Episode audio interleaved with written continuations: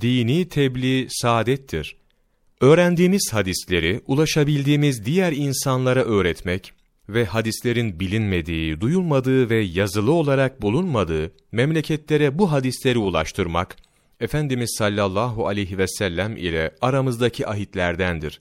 Bunun yolu da hadisleri bir kitap halinde yazarak o çevrelere göndermektir. Hadisleri yazmanın ve bunları topluluklara duyurmanın çok büyük faydaları vardır. Bu faydalardan biri şudur.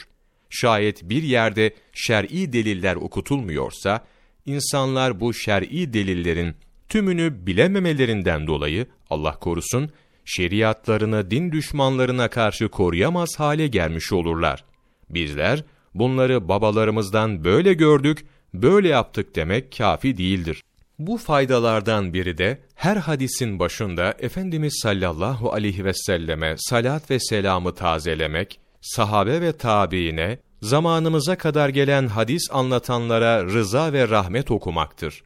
Fakat bu faydaların en önemlisi, Resulullah sallallahu aleyhi ve sellem Efendimizin sözlerini ümmetine tebliğ etmekle, onun duasıyla saadete ermektir. Zira Efendimiz sallallahu aleyhi ve sellem şöyle buyurur, Benim sözlerimi olduğu gibi işitip bir başkasına anlatan kişinin Hak Teala yüzünü ağartsın. Hadisten anlaşılan şu ki, bu dua ancak işittiği gibi harfi harfine uygun olarak anlatanlarla ilgilidir. Bazı kişiler, hadisleri yalnız manalarıyla rivayeti mekruh görmüşler, bunu haram saymışlardır. İbn Hibban rahmetullahi aleyhin rivayeti şöyledir. Bizlerden bir şey duyup eksiksiz bir başkasını anlatan kişiye Hak Teala rahmet etsin. Bir haberi tevellü eden niceleri vardır ki haberi bizzat duyandan daha agahtırlar.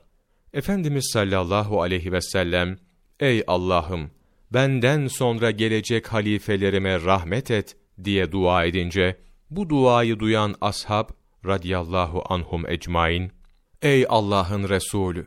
Senin halifelerin kimlerdir diye sorarlar.